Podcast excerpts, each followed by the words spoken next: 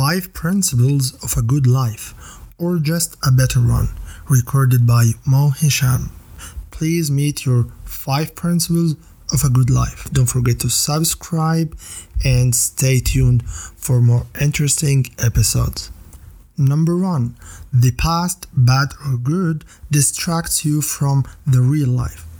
I will quote Eckhart Tolle, who said, "Realize deeply that the present moment is all you ever have." I was fascinated by this quote, and it took me a quite long time to understand and apply its concept. The quote made a perfect sense, as the present moment is the direction of real life. What you see is what you should focus on. Despite the controversial theories regarding the future, the past, in my opinion, completely distracts us from living with the eyes of today. Take a good memory, for instance. If you keep focusing on it for longer than you should, it will affect the decisions you make in the present. It doesn't mean that it drives you to a bad life, but it just distracts you from the real one. The latter could be bad or good. You can decide which one is it only when you recall your past when it's needed. Regarding bad experiences from the past, those are much worse. They distract you from the real life that could still be bad, but at least it's not as bad as the past. Think that your present moment as if it was not as bad as yesterday, and wonder how many great chances you are wasting because of that. This leads us to the second principle. Before you take the present moment for granted, after throwing your past in the nearest trash bin in your brain. Number two, the present moment needs yesterday's lessons. Some people innocently forget their past to live in their present. If you tend to do so, please hold on. I will start this principle with a quote of Antonio Damasio, who said, "A conscious mind is a mind with a self in it." There is also a famous case study by Doctor Damasio, who studied a patient best known as Elliot. Um, that name might not be real, but this is not our concern. Elliot had a good life, and why shouldn't he? He had a good job at a business firm. He was a role model to his younger siblings and co-workers, and he was a dutiful husband. All this was until things started to fall apart. It was a tipping moment when Elliot managed to recount the latter tragedy of his life with a detachment. Elliot told Damasio frankly that images for things such as burning buildings and people about to drown used to give him strong emotions, but he no longer felt so. Such images made him feel neutral. Damasio discovered that when emotions were impaired, so was decision making. Focusing on the present moment while throwing memories away in the nearest trash can can destroy life. Despite that Elliot's case might have been affected by physiological or psychological related issues, the past and its emotions are important. Do not throw them away. Learn from the past and take some time to figure out why things happened that way. Regulate your emotions and memories and make them in your reach all the time, but do not let that distract you from the present moment. Number three, the future is an embodiment of today's actions.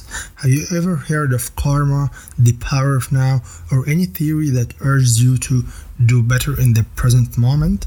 I believe you had. Despite the materialism or spirituality of these different theories, they all encourage you to do better in the present moment, for your future to be as you wish or even better. After you master learning from the past without being its prisoner, you should start focusing on the actions you take in the present moment with an eye on the future. The future may be unpredictable indeed. Let us be honest that you are not the only factor that controls the future.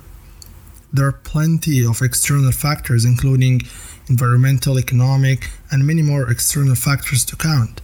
However, you should always be ready to change today's actions whenever needed. This is how you keep the future under control. Change whenever you face a change. I will quote Doctor Spencer Johnson, here who said, if you do not change, you can become extinct. Number four, your mind must give its first nod to your heart. It sounds like I'm contradicting the second principle mentioned before. Emotions are essential, indeed, but your mind must give its first nod. In other words, a first logical analytical glimpse must take place, but without controlling all the way long. Just a glimpse. Try to think of a relationship, career, or anything that ended up draining you emotionally. Either you had to keep going and tight the hold, or you felt forced to release it.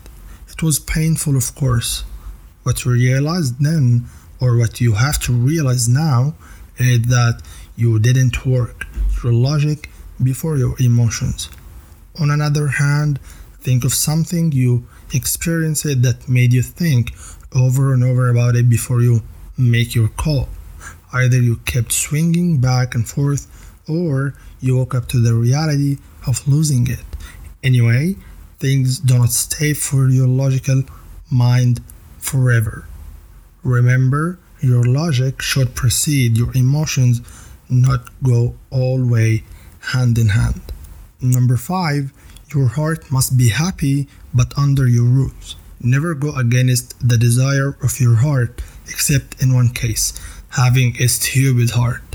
It's definitely a one that will make you incapable of seeing the five principles of a good life, or even a normal one. All hearts are stupid to some extent, by the way, but that idiot one is the one you should be careful from.